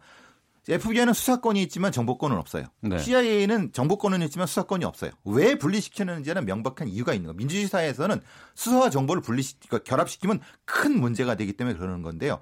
치안 정보를 범죄 정보로 국한시키고 음. 그 통제를 국회로 돌리든 아니면 국무총리 돌리든 감사로 돌리든 방식으로 바꾸는 한도 내에서는 정보 경찰의 존속은 가능하지만 네. 지금처럼 수사를 종결하고 권한을 가진 사람만이 정보를 간다는 건 이건 사실은 굉장히 위험한 방식입니다. 그러니까 미국의 FBI가 우리가 말하는 일반 정, 경찰이고 범죄 수사국이죠. 범죄 수사국이고 예. CIA가 우리의 정보 경찰에 해당하는 곳이겠군요. 국정원 플러스 정보 경찰 합친 거죠. 예. 예. 예. 근데 국정원에 지금 국내 정보 취득은 못 하게끔 지금 선언을 한 상황이고 정보 경찰도 따로 독립돼서 좀 하는 부분들이면 일정 정도의 지금까지 문제점들이 해소될 상당 부분 해소가 될 수 있을 것으로 보입니다. 근데 예. 모든 것은 마찬가지입니다. 경 그 권력은 쪼개는 것이 맞습니다. 문제가 있다면 음. 권력의 남용 가능성이 있다면 쪼개야 하는 거거든요. 예. 그런 의미에서 검, 검경 수사권 조정도 나오는 것이고요. 그리고 검경 수사권 조정에서 제가 가장 문제점이라고 본다는 것은 뭐냐면은 권력을 경찰과 검찰이 어떻게 나눠줄 것이냐가 문제가 아닙니다. 사실은. 음. 거기에 국민들이 어떻게 개입을 할 것이냐, 국민이 얼마나 거기에 들어가서 그 견제를 할 것이냐, 그 견제의 제도가 중요한데 그 부분에 대한 고민이 전혀 없다는 게 제일 문제거든요. 네. 가장 대표적인 것이 재정 신청권이라는 겁니다. 재정 신청권이 뭐냐면은 검찰이 불기소한 것을 예, 예. 예 법원에 직접 가가지고 이 사건을 고, 그, 기소하게 해 주십시오라고 법원의 음. 판단을 구하는 거거든요. 지금은 만약에 그래서 공소 제기 명령이 나오면은 검찰이 공소를 제기하는데 이 제도를 바꿔야죠. 그래서 공소 유지 변호사가 나와야 된다는 음. 그런 제도적인 그런 제한이 있고요.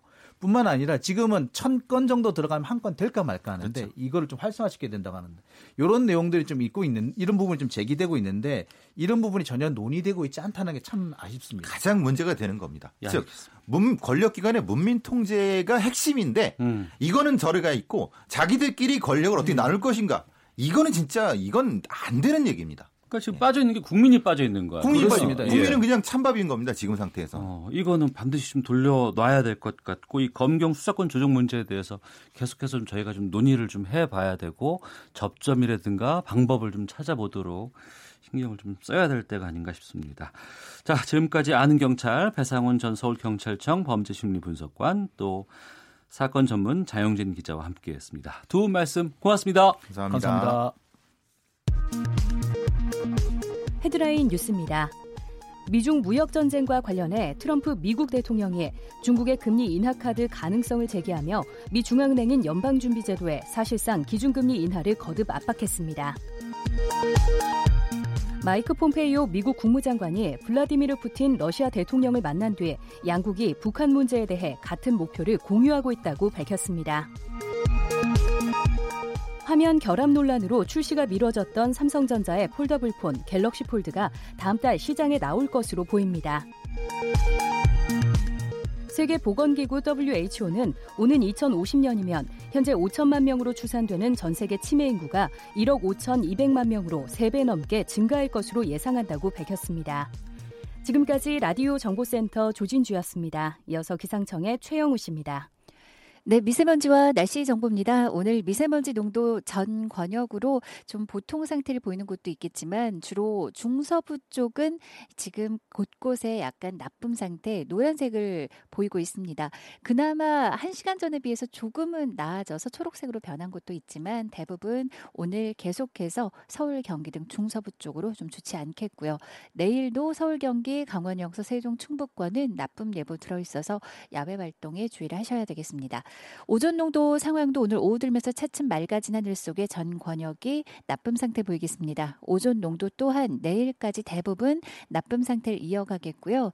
계속 건조합니다. 서울과 경기 동부 등 곳곳에 건조 특 습보가 유지돼 있어서 불씨 관리도 잘 해주셔야 되겠습니다. 오늘 기온 분포 서울이 27도까지 오르면서 어제와 거의 비슷하겠습니다. 역시 평년보다는 약 4, 5도가량은 기온이 높겠고요. 세종, 대전, 대구 29, 광주 30도 등 전국이 21도에서 30도 분포 예상됩니다. 내일부터 토요일까지는 서울이 29도, 일요일은 28도 이렇게 대부분 지역으로 28도 안팎의 여름 더위가 계속해서 이어질 전망이니까요. 주말 휴일 계획 세우 세우실 때 낮 동안에는 가벼운 옷차림이 좋겠습니다. 오늘 남부 내륙은 오후에 곳에 따라 소나기가 약간 지날 텐데요. 5mm 내외로 양이 그렇게 많지는 않겠고요. 내일도 전국이 맑은 하늘 속에 계속해서 어, 건조할 것으로 예상됩니다. 지금 서울 기온은 25.5도입니다. KBS 미세먼지와 날씨 정보 최영우였습니다. 계속해서 이 시각 교통 상황 연결합니다. KBS 교통정보센터의 윤여은 씨가 정리해 드립니다. 네, 고속도로에서는 매시간 돌발 상황이 이어지고 있습니다. 호남고속도로 순천 쪽 백양사 부근 1, 2차로에 장애물이 있고요. 경부고속도로 서울 쪽 수원 부근 2차로에선 사고를 처리하고 있어 주의가 필요해 보입니다. 이후로는 양재에서 반포, 부산 쪽 한남에서 서초과 신갈 분기점에서 수원까지 밀립니다. 중부고속도로 하남 쪽은 2차로에서 장애물을 처리하고 있고요. 서해안고속도로 목포 쪽은 서해대교 부근 갓길에서 고장난 화물차를 처리하고 있어서 1km 정체입니다. 중부내륙고속도로도 작업 여파로 양평 쪽은 감곡 부근, 창원 쪽은 충주 분기점 지나기 어렵습니다. 서울 외곽 순환고속도로는 송내 일대 양방향에서 정체입니다. KBS 교통정보센터였습니다.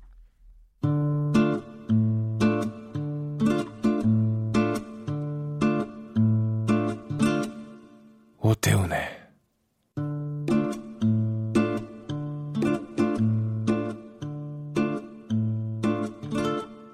시사본부.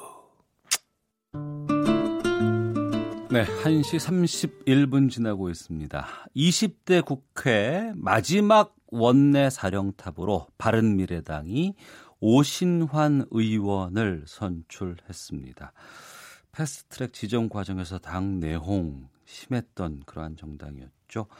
오신환 신임 원내대표 직접 연결해 말씀 나눠보겠습니다. 안녕하십니까?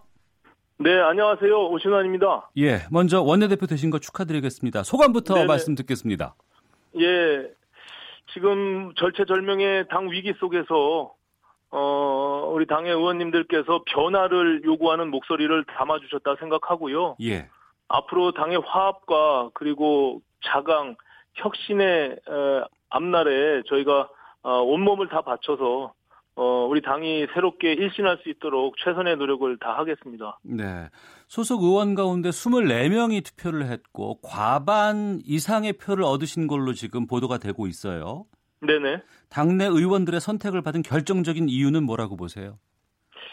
어, 뭐 제가 앞서 말씀드린 대로 이대로 가다가는 우리 당이 어렵다. 예. 아, 변화해야 된다. 그래서 바꿔야 산다라는 그런 마음들을 어. 어, 대다수 의원님들이 공감대를 가진 것이 아닌가 이렇게 생각하고요. 예. 젊은 리더십으로 변화와 혁신의 중심에서 강한 야당으로서 또 대안을 제시하는 그런 야당으로서 음. 바로 어, 자리매김하에 가도록 그렇게 하겠습니다. 네.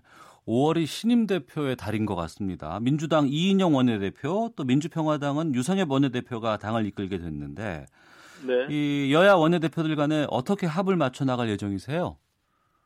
음, 일단은 뭐 각 제 정당의 입장들이 조금씩 다르지 않습니까? 예. 저희가 협치를 끊임없이 주장하지만 아, 상대를 인정하지 않고 존중하지 않은 상태에서 기본적으로 협치는 일어날 수 없다고 생각합니다. 음. 그래서 저는 어, 상대에 대한 특히 여야 관계에 있어서 네. 어, 국정 운영에 있어서 기본적인 철학이 함께 에, 의견을 나누면서 함께 에, 내용들을 만들어 간다 이런 생각들을 가지면 네. 저는 충분히 논의할 수 있다 생각하고요. 그리고 어. 또 제가 가지고 있는 생각을 모두 100% 이루려고 하기보다는 네. 조금 양보할 수 있는 그런 자세로 어 다른 음, 정당의 에, 원내 대표님들과 협의해 나가면서 국회를 정상화하고 또 국민의 에, 신뢰를 받아 나갈 수 있도록 최선을 다하겠습니다. 네. 다른 정당과도 협의해서 나가겠다고 말씀하셨는데 네. 그 민주평화당의 유성엽 원내대표가 그 제3지대 신당을 구성해야 한다. 특히 바른미래당과 네. 함께 해야 된다. 이런 주장을 하고 계시거든요. 아, 예. 여기에 대해서는 어떻게 생각하십니까?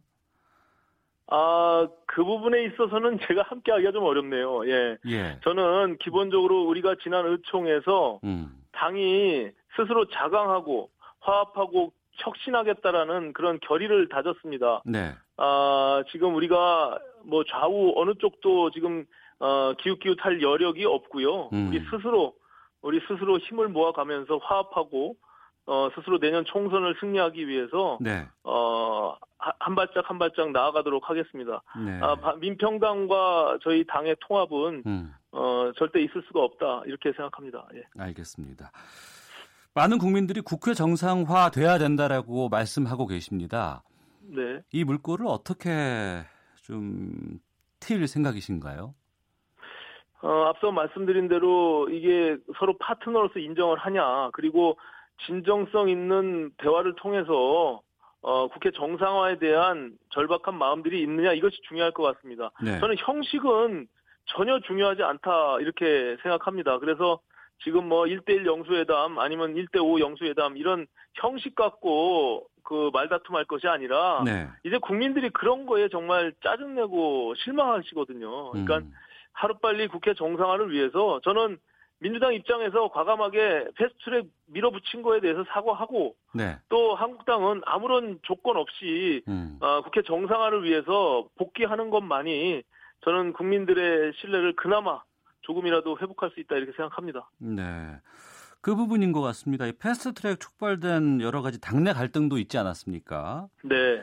원내대표의 첫 번째 임무가 아무래도 갈등 수습이 되지 않을까 싶은데 먼저 사보임 문제는 어떻게 해결하세요? 사보임은 그 절차적 정당성을 훼손한 것입니다. 그래서 어 저는 공약에도 반드시 사보임은 원상복구 하겠다고 말씀드렸고요. 네. 아 그것에 대한 기본적인 우리 당내 의원님들의 컨센서스는 다 모여 있습니다. 음. 아 같이 경선했던 김성식 의원님조차도 그것을 내세웠기 때문에 네. 저는 사보임은 뭐 바로 원상복구해서 제자리를 잡을 것이다 이렇게 말씀드리겠습니다. 그러면 원내대표를 하시면서 그 사개특위 위원으로도 계속 활동을 하실 예정이십니까? 아, 그 부분에 있어서는 어 제가 직접 들어가는 것인지 예. 아니면 그 정상화하는 그런 상징으로서 다른 방식을 택할지 이런 부분들에 대해서는 좀 의논을 해볼 생각입니다. 어. 그 신임 원내대표가 나오게 되면 패스트트랙 법안 수정 부분에 대해서 패스트트랙 자체가 무산될 것이 아니냐라는 우려도 나오고 있었거든요. 거기에 대해서는 네. 어떻게 말씀을 하실지요? 그거는 뭐 패스트트랙 자체를 어 우리 당의 어떤 누가 원내대표가 되더라도 그것을 거스를 수 있는 것이 아닙니다. 이미 국회법 절차에 따라서 뭐 180일, 90일, 60일 지나면 가는 거 아닙니까? 네. 그 법을 누가 뭐 어떻게 막겠습니까? 다만 네. 그 내용에 있어서 음. 어 다른 이견들이 많이 있었습니다. 그리고 지금 패스트트랙이 태워진 상태에서 정부에서조차 법무부 장관, 검찰총장, 민정수석 모두가 딴 얘기를 하고 있습니다. 예. 얼마나 불안정한 상태에서 패스트트랙이 강행됐는지를 음. 반증하는 것이라 생각하고요. 네. 어쨌든 이제 국회에서 협의하고 논의해서 어 우리가 단일안을 만들어가는 것이 매우 중요하다. 그렇지 않으면 통과되기가 굉장히 어렵다. 네. 그것을 우리가 모두가 인식하고 있기 때문에 아, 하루빨리 국회가 정상화되고 음. 합의를 도출하는 그 과정이 매우 중요하겠다 이렇게 생각하고 있습니다. 예. 손학규 대표 얘기로 좀 넘어가 보도록 하겠습니다. 네. 어, 당선 원내대표에 당선되면 현 지도부 퇴진시키겠다라는 주장을 펼치셨거든요. 네. 더 이상 손학규 대표 체제로는 안 된다고 보시는 건가요? 지금 제가 당선된 것 자체가 그 의미를 갖는 거 아닐까요? 예. 저는 저 어, 변화의 첫걸음은 어. 현 지도체제의 전환이다 이렇게 생각하고 있고요. 예. 저는 음, 대다수 우리 당의 구성원들이 그것을 요구하고 있다. 왜냐하면 음.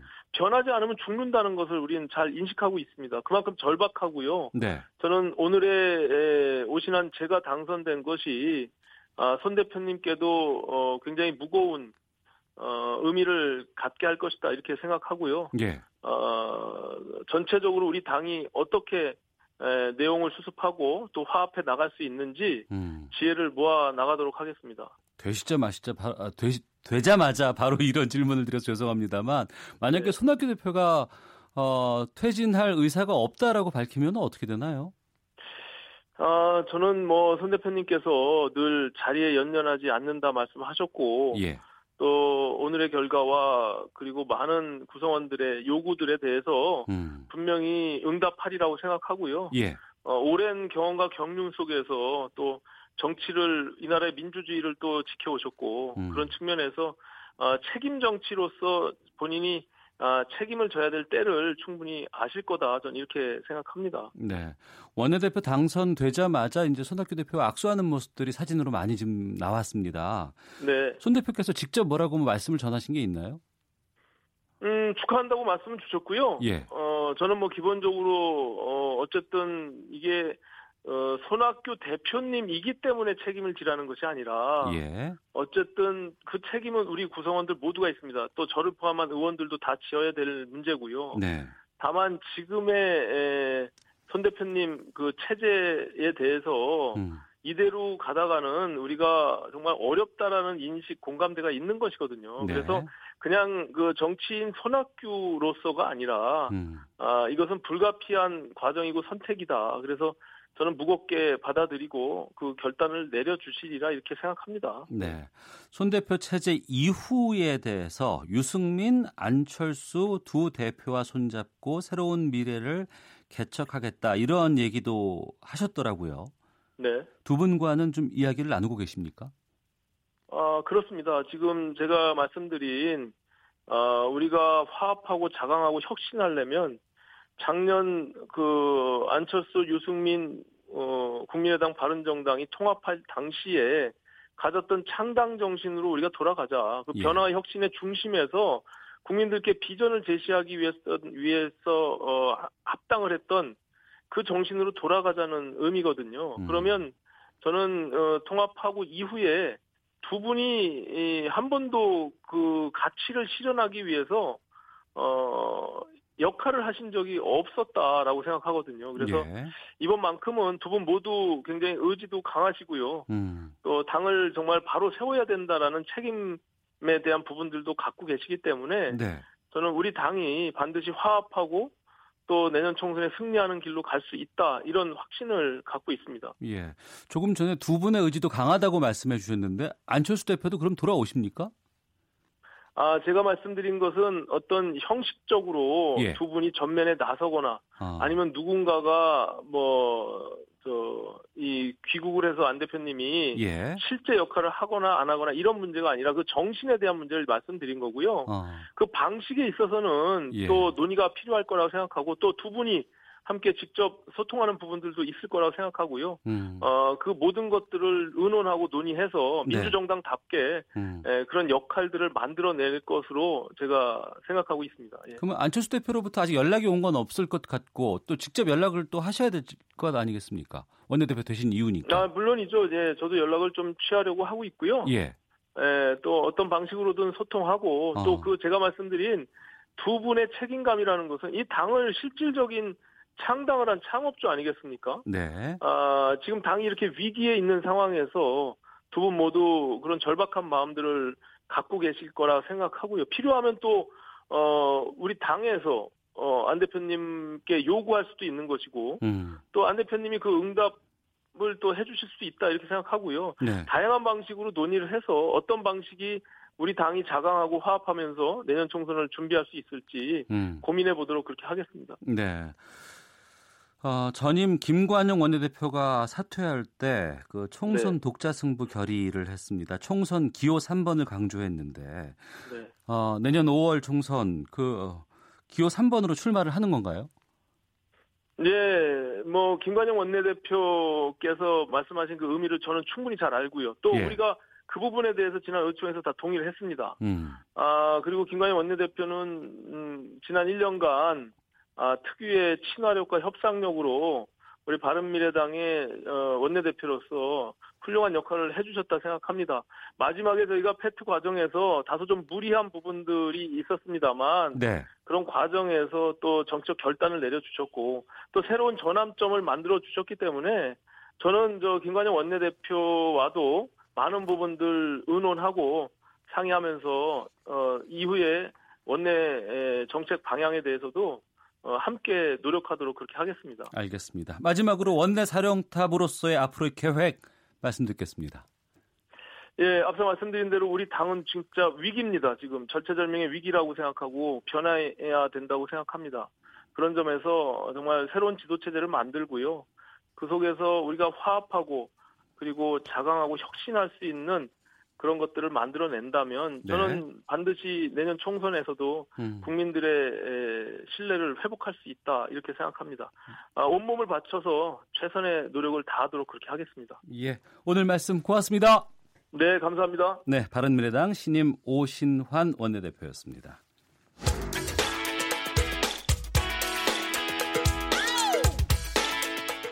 오태훈의 시사본부는 여러분의 소중한 의견을 기다립니다. 짧은 문자 50원, 긴 문자 100원의 정보 이용료가 되는 샵 9730, 우물정 9730번으로 문자 보내주십시오. KBS 라디오 앱 콩은 무료입니다. KBS 라디오 오태훈의 시사본부. 지금 여러분은 대한민국 라디오 유일의 점심 시사 프로그램을 듣고 계십니다. 네, 한 주간의 가장 눈에 띄는 정치권 소식을 속 시원한 평론과 함께 들어보는 시간 정청래 정가 이슈 정청래 전 의원 연결하겠습니다. 안녕하십니까? 네, 안녕하십니까 정청래입니다. 예. 조금 전에 오신환 신임 바른미래당 원내대표와 인터뷰를 했습니다. 3번으로 네. 계속 간다고 하는데 어떻게 평가하시는지요? 음, 뭐 저는 김성식 후보가 되지 않을까 이렇게 예측을 했는데 역시 예, 예. 바른미래당 내부 속 사정이 어. 간단치만은 않은 것 같고요. 예. 그리고 어쨌든 두 사람 모두 어, 다시 사부임을 하겠다. 음. 이렇게 얘기를 했는데 뭐 그런 일이 벌어질 것 같아요. 예. 음, 근데 이제 패스트트랙을 태울 때는 5분의 3 정원이지만 패스트트랙을 탄 일에 탄 이상은 이제 의결은 과반수를 하기 때문에 네. 뭐 대세에는 큰 지장은 없지 않을까 그런 생각이 듭니다. 음, 알겠습니다. 자, 문재인 대통령의 최측근인 양정철 민주연구원장 복귀를 했습니다. 내년 총선에서 승리를 강조를 했는데, 어, 문 대통령의 복심으로 불리는 분이죠. 네. 지금 당 안에 친문, 비문은 없고 친문 중심으로 공천할 것이라는 걱정은 붙들어 매라 이런 얘기를 했는데 정말 그럴까요? 음, 저도 궁금해서 어제 한번 가봤어요. 아, 가보셨어요? 민주연구원에? 네. 예. 네, 민주연구원 원장실에서 차 한잔 했는데. 네. 어, 보니까 굉장히 내피생활 하더라고요. 차량도 없고, 기사도 없고, 부자진도 없어요. 월급도 안 받는다고 하셨다면서 월급도 없고. 예. 그래서 오로지 본인은 일하러 왔다. 음. 그래서, 어, 일꾼으로 앞으로 지내겠다. 이렇게 얘기를 했는데, 어, 그래서 물어봤어요. 예. 어, 수혈을 할 때는 피를 다 빼고 하는 게 아니고, 어. 어? 어 수혈을 하는 거다. 근데 생각해 보니까, 어, 뭐, 양정철 민주연구원장이 뭐 공천심사위원장도 아니고, 네. 뭐 그런 일은 없을 것 같고요. 그리고 어쨌든 본인은 정책을 연구하는 사람 아닙니까? 네. 그래서 좀큰 거시적인 차원에서 아웃라인을 잡고 문재인 어. 정부의 정책을 당에서 잘 뒷받침하는 그런 역할을 할 것 같아요. 예. 어, 양 원장의 복귀가 내년 총선에서 어떻게 발휘가 될 거라고 보세요? 어, 그러니까 본인이 어쨌든 노무현 대통령도 지근거리에서 부자를 했고, 문재인 대통령은 뭐 그야말로 삼파 역할을 한 건데, 네. 어쨌든 본인의 그런 경험들이 음. 총선에서 구체적으로 뭐 개입하고 간섭하고 그런 것이 아니고, 예. 어, 예를 들면 좋은 정책을 만들어서, 어, 후보들이 그걸 무기로 뛸 수 있는, 어, 그런 것을 만들어주는 역할을 하게, 하게 될 것 같고, 직접 뭐 공천에 개입하고 이런 일은 없을 것 같아요. 네. 어, 이번 주 토요일 5.18 기념식에 황교안 대표가 광주행을 예고했습니다. 네네. 이걸 둘러싸고 정치권의 논란이 지금 커지고 있는데 이전에 물세례를 한번 광주를 찾았다가 받았잖아요. 네네. 예. 근데 다시 또 5.18 기념식에 광주로 간다는 것 자연스러운 일이긴 합니다만 반대의 목소리도 만만치 않은 상황이잖아요. 그러니까 뭐 우리가 인터뷰를 하는 게이 자체부터 네. 논란이지 않습니까? 그러니까 네. 저는 분란을 일으키러 간다 일부러. 네.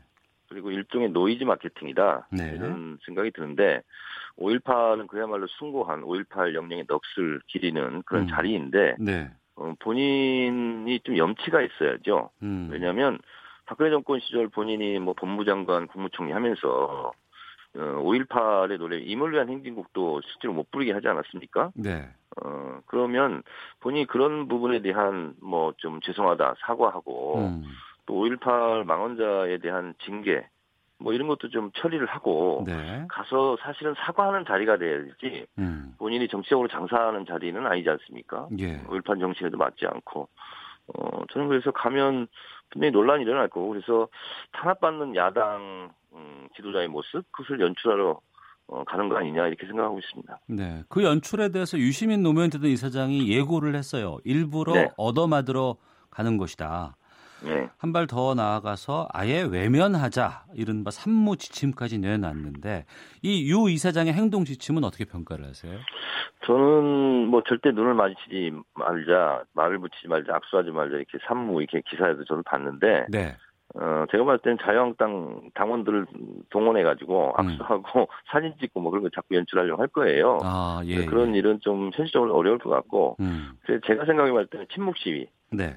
마스크를 쓰고 거기다가 황당 아웃 뭐 예를 들면 이런 걸로 네. 어 침묵 시위하는 것이 훨씬 더 효과적이지 않을까 아. 그런 생각을 해봤습니다. 예. 이런 가운데 문재인 대통령과 황교안 대표의 회담 형식을 둘러싼 줄다리기도 계속되고 있습니다. 네. 오당 대표 회동을 먼저 할 것이냐 아니면 1대1 단독 회담을 먼저 할 것이냐. 누가 양보하는 게 맞다고 보세요? 우선 네. 황교안 대표가 계속 문재인 대통령을 험한 말로 지금 공격하고 있지 않습니까? 예. 어, 만나자고 하면서 그, 그렇게 하면 안 되죠. 그래서 음. 본인이 그런 태도부터 좀 네. 어, 고쳐야 될 것 같고 저는 오당 협의체는 정치적 약속이지 않습니까? 예. 그래서 그걸 지켜야 될 것 같고 음. 그래서 저는 네. 그렇게 뭐 어렵게 생각할 필요 없고 예. 뭐 오당 대표 일대일로다 만나주시고 음. 또 오당 협의체 같이 만나고 네. 뭐 그러면 될 것 같아요 저는. 어, 하루에 다 그것을 처리할 수 있다고 보시네요. 아니 대통령은 이제 뭐 야당 대표들 자주 만나는 게 좋지 않습니까? 예. 그래서 전 그러면 오당 음. 협의체를 통해서 다섯 명도 만나고 네. 또 다른 당 일대일로 돌아가면서도 만나고 음. 뭐 그러면 될 것 같은데요. 예, 알겠습니다. 한 주간의 속 시원한 정치평론 정청래 정가 이슈 함께하고 계시는데요. 임종석 전 비서실장과 황교안 대표와의 설전도 좀 계속되고 있습니다. 먼저 황 대표가 민생투쟁 첫날부터 좌파는 제대로 돈 벌어본 적 없다. 이렇게 임 전 실장을 콕 집어서 비판을 하면서 시작된 것인데 어떤 속내일까요? 그러니까 본인은 뭐 검찰 그만두고 전관 예우로 17개월 동안 17억 벌었답니다. 17개월 동안요. 17억. 예. 어, 그러니까 2012년 연봉이 12억 정도라고 계산을 했다는데 음. 국세청에 어떤 야당 의원이 물어봤더라고요 당시에. 예. 그랬더니 전국에서 957등으로 돈 많이 벌었고 예. 전체 국민 이렇게 따지 보면 수입 있는 분들 따져 보면 0.0006% 안에 든대요. 네. 하루에 352만 원 벌고. 음. 그래서 이제 좌파든 우파든 우파든 하루에 352만 원씩 버는 사람은 없죠. 네. 우리 뭐 앵커께서도 이 정도 못 벌죠. 아유, 그 택도 없죠. 그래서 예. 돈을 너무 많이 번 사람이기 때문에 예, 예, 예. 뭐. 한 달에 음. 뭐 4, 4, 500만 원, 3, 400만 원 버는 사람은 돈 버는 걸로 생각 안 하는 거죠. 아, 기준 자체가 다를 수 있겠군요. 예, 그렇죠. 전체 어. 노동자를 우롱한 짓이다 이렇게 생각합니다. 예. 돈 많이 벌어서 좋으시겠어요. 임 전 실장과 황 대표 간의 인연도 예사롭지 않더군요, 보니까. 음, 예전에 뭐 담당 검사라고 뭐 하더군요. 네.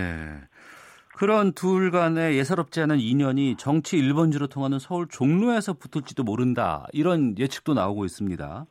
내년 총선에서 임 전 실장과 황, 전, 아, 황 대표의 빅매치 성사될 거로 전망하세요?